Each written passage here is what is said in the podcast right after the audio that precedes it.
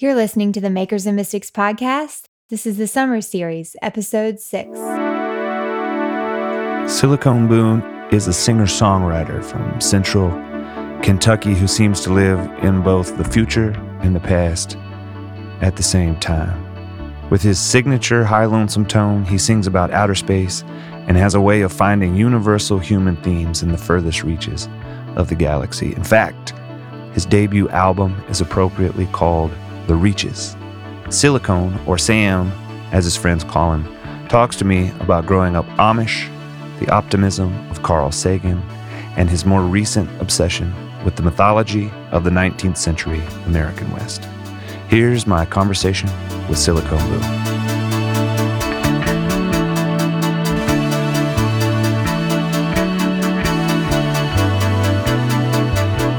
Hey, it's John Mark McMillan, and I am here talking to Silicone Boone, also known as Sam. So if I say Silicone or Sam, I want you to know I'm talking to the same person, more or less. Man, Sam, thank you so much for doing this interview. Oh, thanks for having me. Okay, you're you're one of my favorite songwriters. Like I mean that hundred percent right? Well, I appreciate that, and it's mutual. And we were we we'd we'd, we'd met before I knew you even made music. Yeah, that's right. And so I already liked you. We were already friends, right? We had mutual friends. And then I heard you play a song. We were at a thing. We were at some event, and you were doing a sound check. I heard you play a song, and I I just felt emotional, immediately emotional. And it wasn't one of those things like, oh, one of my friends is doing something cool. I'm just so proud. It was one of those things like, oh my God, I wish I was doing something that cool. well, you're too kind. Thanks. You know? I, I guess, was that when I did Born? Yep, it was. And I don't know if I've told you this before, but I played one of your songs to some pretty famous songwriters, and I'm not going to say who they are. I'm just going to say they're like massive songwriters and uh, and they literally cried. Oh man, they literally teared up. One of these guys is literally he might be the most successful songwriter that I've oh, ever wow. met. I'm sure he's made millions, like literal millions, writing songs. I'm not going to say who he is because this podcast isn't about him. Yeah, this podcast is about you. But literally, literally cried. I was thinking today. You, you know, this is a little bit of a hard uh, left turn here, but the Greek philosopher Pythagoras. Right. You remember Pythagoras from the Pythagorean theorem in high school? I don't remember much about it. You'd you have don't. to remind yeah. me. Yeah. I don't remember the theorem, but Pythagoras was a mathematician and a philosopher, and he had this uh, theory he called the music of the spheres which he called, I'm going to read this. Pythagoras described the music of the spheres, a celestial philosophical symphony in which the sun, moon, and planets influence the goings on of Earth with their inaudible hums, possibly like sympathetic strings. So he thought that maybe the planets were uh, basically um, vibrating and that what was happening with the sun and the planets was somehow made what happened on the earth and that what was happening on the earth was sort of a reflection or a sympathetic vibration to what was happening otherwise. Hmm. And obviously he was proven wrong. Well yeah. but i think what's sorry go ahead. No i mean it sounds a little bit like string theory maybe for at least for the people who run with it in like metaphysical senses yeah. Yep. yeah, totally. It may be like early string theory. But anyway, I thought, you know, it's interesting how from like ancient times, humans have been filling outer space with imagination and music. Mm. You know, in the last, you know, like 100 years, you have Gustav Holst, right? Um, who composed, you know, music in the theme, themes of the different planets. Right. I thought about David Bowie and the Space Oddity. And then most recently, you have Sufjan did yeah. a, a, band called Planetarium. Yeah. They did a project based on the planets and things in the solar system. And then Sleeping at Last did an album called Astronomy. And I think this is really interesting. It's space is not something that uh, most people think uh, think of as being like a popular subject in music. But throughout time, there have been these individuals who have done or written songs inspired by space. When did you first start writing music about outer space? Uh, I think the first song I wrote about outer space was probably in 2002. I, I can't quite remember when I read Carl Sagan's Pale Blue Dot, but it was like the next song I wrote. Actually, the next two or three songs I wrote were about space. Yeah. I was so, I guess, deeply impacted by his vision of of what the future could look like. I mean, I was I I was more or less a convert, if you want to put it that way. You know, it felt like conversion to me. and kind of what was his vision of the future, of what the future could look like? Well, I mean, he was very optimistic, I think, uh, which is which I find kind of unique for atheists. Not that they're all pessimists, but uh, I I found his optimism, um, I don't know, fascinating and catchy. Really, I mean, it, it caught me, and so his view of the future of space would that basically, if we could get past this potential for killing ourselves with with the bomb or with the pandemics or whatever we might, Yep. you know, facilitate that um, putting our our best foot forward in terms of exploration and yeah, planet formation, whatever, that we could basically populate the galaxies. And, you know, he had this little famous thing where he said, in 10,000 years or whatever, uh, you know, if humans are in space, which we either will be or will be dead, is kind of what he was thinking. But in 10,000 years, when people look back, the uh, the United States of America will have one line in the history books. Not that there'll be history books then, there'll be something else. But he said the one line will be that we were the first people to the moon. And he was, and that'll be, that'll sum up the American history right there, you know. So his view, his view of the future was very big, and and but he he basically thought that if if people put their um, their best foot forward in terms of of reaching towards science and good things rather than war and whatever, that we would overcome. So I thought that was very persuasive. Yeah. Maybe a maybe a bit idealistic. That makes so much sense when I read uh, a lyric to a song like Found You. Right?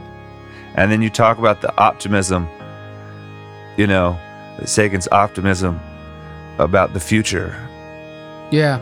you know? And like I see a direct line, at least I do, between that song and the way you described Sagan's vision Mm-hmm. of the future. Can you talk a little bit about that song? Yeah. It's such a an emotional song for But me. I ain't worth much, my face is far too common. You could stack me up, still I'd be forgotten. And I've never found a place among the chosen. Oh, but I rode the wave that gives the world its motion. Yes, I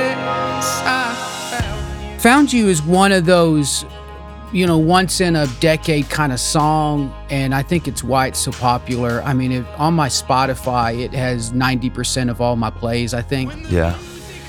Uh, as in it, the rest of the eight songs hold 10% or less, you know. Yep. But Found You, I was writing a space record. I'd written a lot of songs already, and I had a buddy, Brent, who said, Hey, are you putting out a space record and you're not going to deal with E.T.?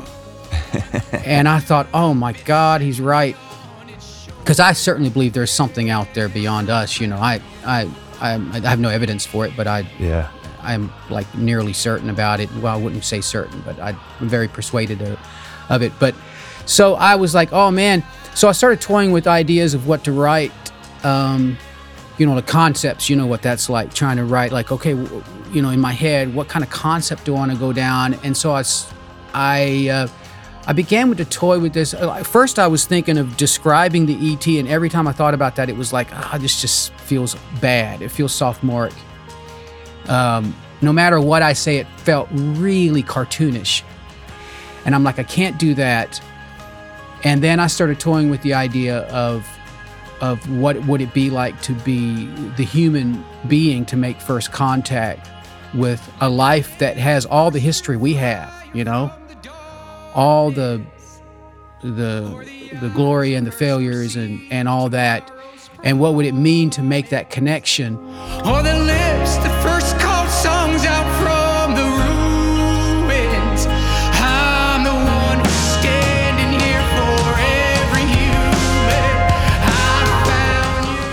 And once I got in that spot, the song just kind of poured out of me. Yep. And I think you can feel that, right? Because it was this feeling of like, I, I put myself in the shoes of, well, which I think we can all relate to, of just being insignificant and being like, does my life really matter? And then going from that to being the human being to actually change uh, our trajectory, our history's trajectory, you know, like, Yep. like now we know there's more out there. And so the song has that weight on it. Yep. So it feels religious in that regard. Yep. And I, I think that's on purpose. Yep. Well, well, I think you took an idea and you you took a song about aliens and you made it about a relationship, Yeah. hmm right? And so That's the true. song sings like a love song, right. a worship song, Sure. and you know, and in a sense, it is like you know, things always sort of speak of one another, right? hmm I had a friend one time who told me he's like everything means more in the context of relationship Right. because that's what matters the most to human beings is it when it is relationship. You know, It's true. it really is like, and so he's like anything you talk about, you talk about in the context of a relationship, it means more. Mhm. And so the idea of I found you, you're singing about I discovered a new race. I don't know, you know, another. Mhm. Uh, you, you're singing about discovering alien life, but you also discover yourself, Yeah. right, in the song. hmm And so, like, oh, yeah. really, if you ask me, what Sam finds, if you're the character in the story, is Sam. hmm and and you find the significance you know because all the verses are about insignificance but you only need you need whole verses to describe insignificance but you only need three words to describe your significance which is i found you. Hmm and that's mind-blowing and that's the genius of that song. Other than like the fact that the melody is insanely catching and in my opinion your voice just tells this story really well with just the tone and the way you sing it Well, yeah, there's, it's clear that song connects with people. It most people find me through it. Um, or most people that find Silicon Boone find find me through that song. Yeah. You know, yep um, I'm hoping that's not always the case. I mean, not that I don't love the song, but Yeah. you know, I'm hoping I write other good stuff. You know, that people. Well, totally, people and I, I totally by. understand that. I have similar um, issues with the way people find my music too. Right. You know, so I can definitely sympathize. Well, let's take a little bit of a, a left turn here. Okay. When did you start writing music at all? Like, what what made you want to start writing? I'd say, I mean, honestly, what made me start was probably just a little bit of loneliness. So, uh, we were ex Amish, you know that, and we were just we were an odd family. Uh, I didn't know we were odd. I mean, when you're a kid, you don't you don't think in those terms. Uh, maybe you do a little bit, but Yep. not in any kind of sophisticated way. And we were very isolated. And someone gave my mom and dad a a piano. Now, my mom and dad would have never bought one. They would they would have never bought an instrument. Period. They didn't think in those terms. Yeah, And so someone said, "Hey, Levi, hey Miriam, we have a piano we're going to throw away. Would you guys want it? We'll bring it to your house." And they said, "Sure." So we get this piano for free, and it's so old that the the ivory part of the keys are coming off, and there's glue. You know, there's glue underneath. uh huh. And uh, by the time I left the home, I, I don't think there was a single ivory key left on the piano. They had all fallen off, you know. And uh, but I, I I was 11 or 12 at the time, and I had time on my hands. We didn't have TV, we didn't have video games, we didn't have um, cable, nothing. You know, not even satellite. And so I started playing music, and I found that it made me happy. You know? Yeah. Like it just made me feel good. Yep. And so I started. I, and here's another thing, John Mark. I don't know what your experience was like. I've never been a great instrumentalist. I'm still not that great. I'm okay. I can I can make a sound that's mine, which I think is the most important thing for an artist. If you make your own sound, I think that's the most important thing. But what I was never good at was singing someone else's song and sounding good because I wasn't that great instrumentally. Hmm. And so early on, I didn't mimic because I wasn't good at it. I just started writing. Yeah. I just started making my own sound because I found if I made my own sound, I didn't judge it as hard. Like if I sat down and tried to play a song I'd heard on the radio, I'd be like, oh man, that sounds horrible. I'm no good at it, right? But if I just made something up, it I didn't judge it hard. Yep. You know, it was just like, oh, this is this is my own, whatever. And so that would be, yeah, that's how I started. Yep. And how, when was that? How long ago was that? Oh God, now it was 30 years ago. Yeah. Yeah. What's your first experience with music? Like, where did you when when did you hear music for the first time? Like, obviously you love music, right? I do. So yeah, we, it would have been in the Amish church. Would have been the only time I ever heard music for the first, uh, well, for the first half of my childhood. So the Amish don't use instruments, and they only use vocal. And by the way, man, you know I got that unique vocal style. I used to think it was mostly rooted in Appalachia, but it's not. It's rooted. It's it's rooted in the Amish Wow. which now makes sense because you think, well, the first, you know, X amount of years when my brain is forming, this is the only kind of vocal style I heard. And and the Amish have a distinct vocal style. You can go on YouTube and you can put in Amish singing, you'll hear it. Especially th- what they do is they have callers and then the congregation responds and the callers. So the caller is usually a high vocal like mine and it's always a male. And but it's it's geared like exact it's fitted just for my kind of vocal for where my vo- voice sits. Yep. and you'll hear this male voice just call out and it's coming out of nowhere and it's it's really beautiful. And he he'll throw his voice he'll throw it with these little i don't know what the technical term for music is but he doesn't just hold a melody line it'll go up and down underneath the melody and back up to it you know and so that's how they sing, but they sing like that because they don't have instruments and they haven't had instruments for four or 500 years that they've been doing this. And so over time, they've developed a style of singing that's unique to their own. And, you know, I, my, my dad, he, um, he lives far away from me, but a, I remember a couple years ago, he came down to visit and I got together with some friends and I was like, we're going to make some music. So we made music and I, of course I sang a lot. We was just it was kind of bluegrass kind of music, right? But I sang a lot and afterwards I hear my dad tell my mom, "Well, uh, he, he sings like I do." you know? but really really what's happening is we sing like the Amish. Yeah. I think I think something I heard recently that's really interesting is that Chinese kids are much more likely to have perfect pitch Right? than Western kids because the Chinese language uses tones. Oh, it does. That's so true. Yeah, it's so true. Yeah, you'll have one word in four tones. They mean four entirely different things. Right. That makes perfect sense to me. Because, see, I love watching Asian films. So they'll sing their words, really. They kind Yeah. of sing them. Yeah. Yeah. That's And so cool. apparently the word for mother, uh, if I'm if I remember correctly, if I remember correctly, the word for mother has a specific tone, and if you use another tone, it means like horse or something. And so, but it's the children, same sound. it's just different word- tone. Yeah. Yeah, the first word they learn is this tone, and they have to sing it at that exact pitch. So they learn pitch while they're kids. And apparently, you have to learn perfect pitch as a child, or you never get it.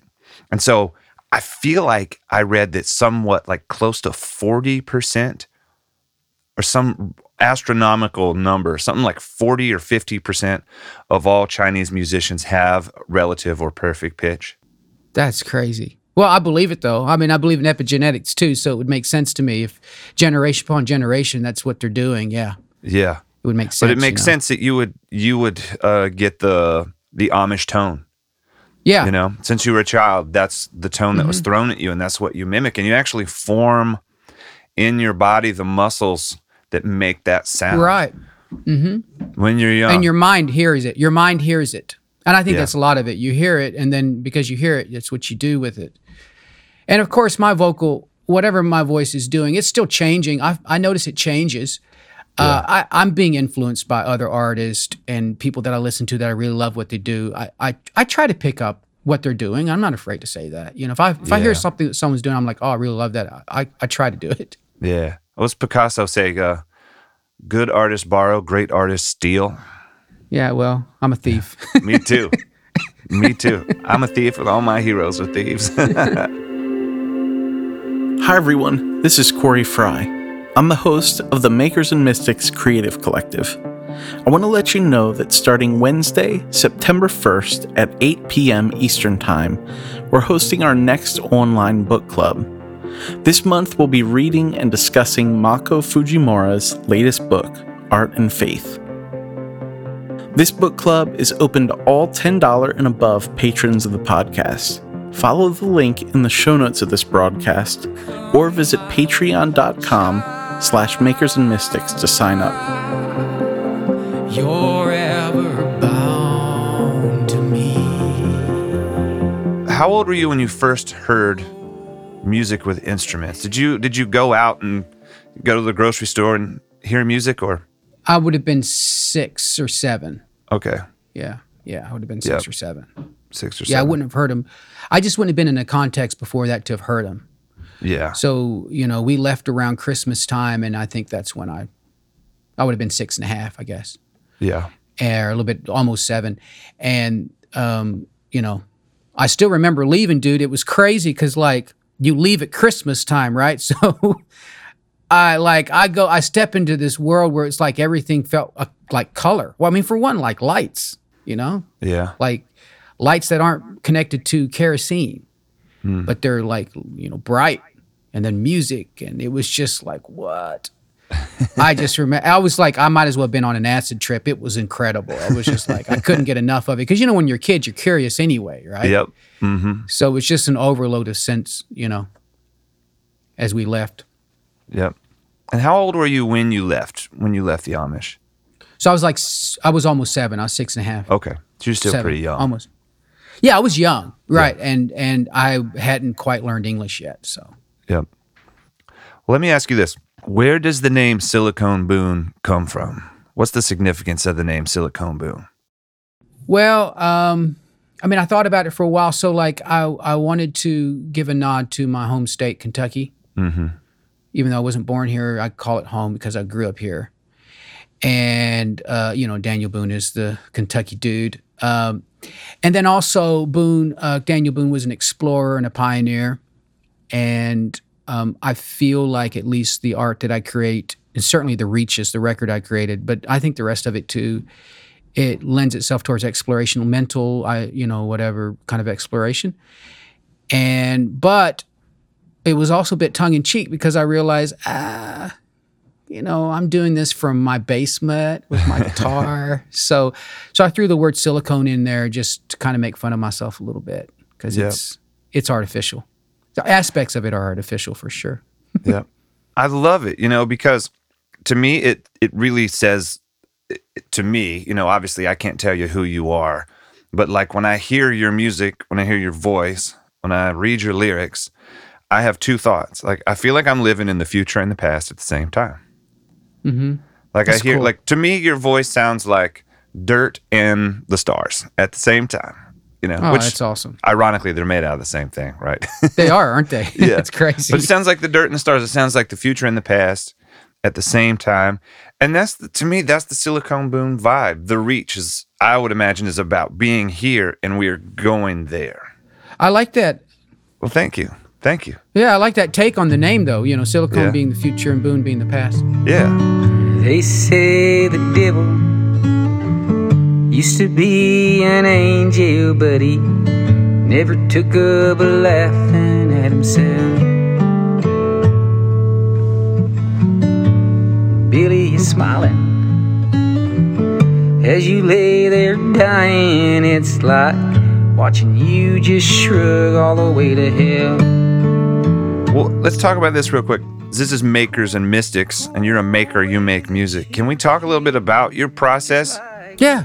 Like how do you how do you write a song? People, you know, people always ask lyric first or melody first or you know, but for you, how does a song start And do you have any rituals or any um, rhythms to your to your writing?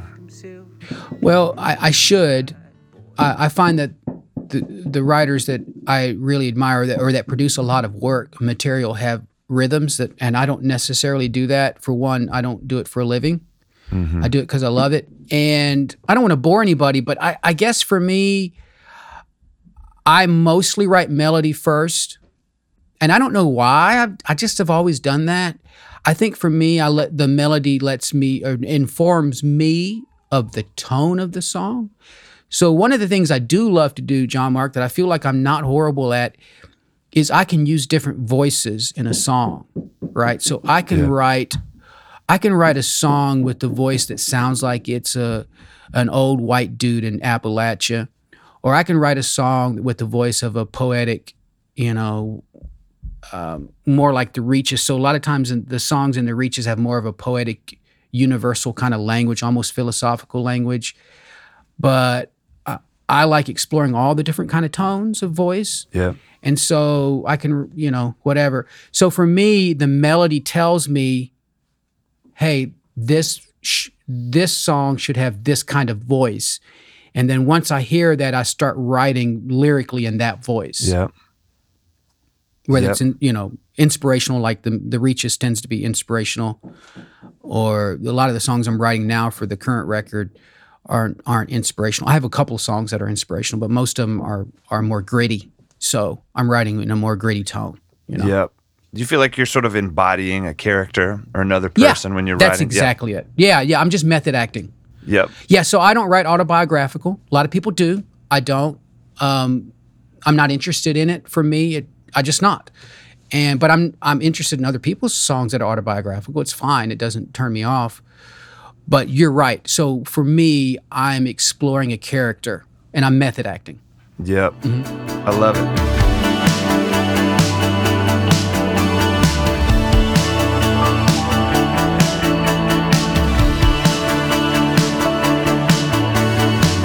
Give me a couple thoughts about the song Europa.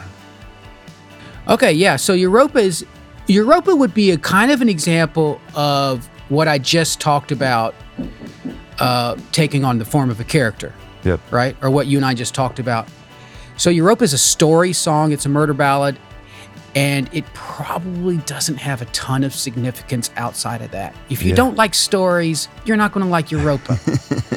so, uh, so if you're looking for some amazing insight, yeah, I don't know if you're going to find it. It does play with nihilism a bit, but Europa is basically the story of a group of astronauts who land on Europa. Of course, I don't know what you know about the science, but there's a sheath of ice. They don't know if it's like two miles thick or or or three or four, but you know, uh, there's a sheath of ice, and they think beneath the ice is an ocean. And scientists speculate that perhaps because it's been there for millions and millions and billions of years or whatever, I don't know how many billion, that perhaps life has evolved. And so these astronauts are going to drill down to look and see if there's life in Europa's womb. Of course, Europa is an ancient goddess. And I just play with the idea of Europa being a goddess, uh, personify her. She is barren, so she doesn't have life. She's been neglected and she's uh, jealous. And so she takes all these people's lives. She kills them all, right? Yep. And that's what the song is. I love a it. song Well, some people may not know how um, important murder ballads are to Oh yeah, American music, right? it's so important. Yeah, for sure. It's because you don't hear a lot of them on the radio. But no, No. but you did years ago. So murder ballads, if I can just say for I don't know, I'll spend sixty seconds on it. So illiterate people, of course, didn't they couldn't read. They didn't have libraries. So think think uh, first Ireland and Scotland, right? And then these folks populate the Appalachian Mountains. And they're isolated. They have a rich history of music, but they have no or very little education, and they have no libraries, and they have very little communication coming and going, right? So they live isolated lives in their little communities. yeah. Well, what happens is you get oral traditions, and and because Appalachia, these very poor white people interconnected, as so at least economically with with poor black people, right? There was a trade of music. So you have African, uh, you know, slaves that bring the banjo over and develop their own style of music, which is obviously the most influential music in the United States ever. Is is Yeah. is the African tradition, uh, African American tradition. But then the other uh, influential style would be probably the Irish Celtic. So what you have are these people who tell stories to each other because that's their only way to entertain one another on a Saturday night, right before they go to church on Sunday and pretend like they didn't do it, right? So they're drinking and they're playing songs for one another. And the rated R version of our movies, what are rated R, were their murder ballads. And so they would write these murder ballads that were based on true stories, a lot of them, that they would hear or were in the newspaper. So there's one called The Knoxville Girl or whatever that I think was based on a true story. I'd, I'd have to check that. But anyway, so there's this rich tradition of murder ballads where uh, it's basically an outlet for like rated R movies where people could enjoy the idea of violence in a safe environment, just like we do when we watch our shows on Netflix or whatever. We're not really wanting to go out and get shot or have, you know, whatever, but we sit there and kind of enjoy watching that world for whatever reason. So they did that through murder ballads. And um, then they would go to church on Sundays Yeah. and sing, sing the opposite, just like we do. Totally. Like me watching Breaking Bad on Saturday night. Yeah. We're Right. gonna go to yeah. Yeah, Totally. exactly. From the wilds we gazed, saw your arched back, your lands parched and cracked. We fashioned our swords, our guns, our shells, a single blood drop, a fallen war god, glistening red. We saw ourselves. Talk to me real quick about about Mars. Yeah, so Mars is a is a mythological song. I I had written when I went to I was in graduate school and I was trying to opt out of a biology class and the professor said, "Hey man, if you do some research for me, as long as your paper's good, uh, you know." And I knew I was going to be fine because I'm a good writer. So I write this amazing paper on Mars, and and it was research. It was scientific. It was like you know, it was at, at that 2007. It was up to date. I'd done all the research I could up to date about what scientists knew about the planet in terms of water, water under the surface, uh, potential life, how it would look, the poles and what they're seeing at the poles. And I had these vivid pictures that I'd printed off, you know, went over the top. So anyway, I was living in this world of like whatever. And at the same time, I'm li- listening to Bob Dylan, and so I was like, I I was listening to Dylan. I'm like, wow, he's his his writing is so layered. And so I wanted to write a song about Mars that was layered, that was both partially scientific, but then also mythological, then also kind of futuristic. Yeah. So that's what I set out to do was write a song that that plays with the myth of war, which is what Mars is named after, um, the history of war, and then but also our propensity towards violence, but then also kind of taking Sagan's idea of what would it, you know, what would it look like if we terraformed, we took all of our energy rather than building bombs, we terraformed planets and could we could we do that and so i played with that idea so it's kind of a juxtaposition between violence and agriculture i guess you could go to cain and abel really in some Yeah. ways you know I know that's what I always heard. Was Cain and Abel Yeah. and the blood that cried from the from the Yeah. ground, right? Man. Mhm. I love hearing about your songs, man. Let me ask you one last question here. sure How do you feel like your music, because this is Makers and Mystics, how do you feel like your music is connected to your spiritual life? Is there a yeah it is, It is.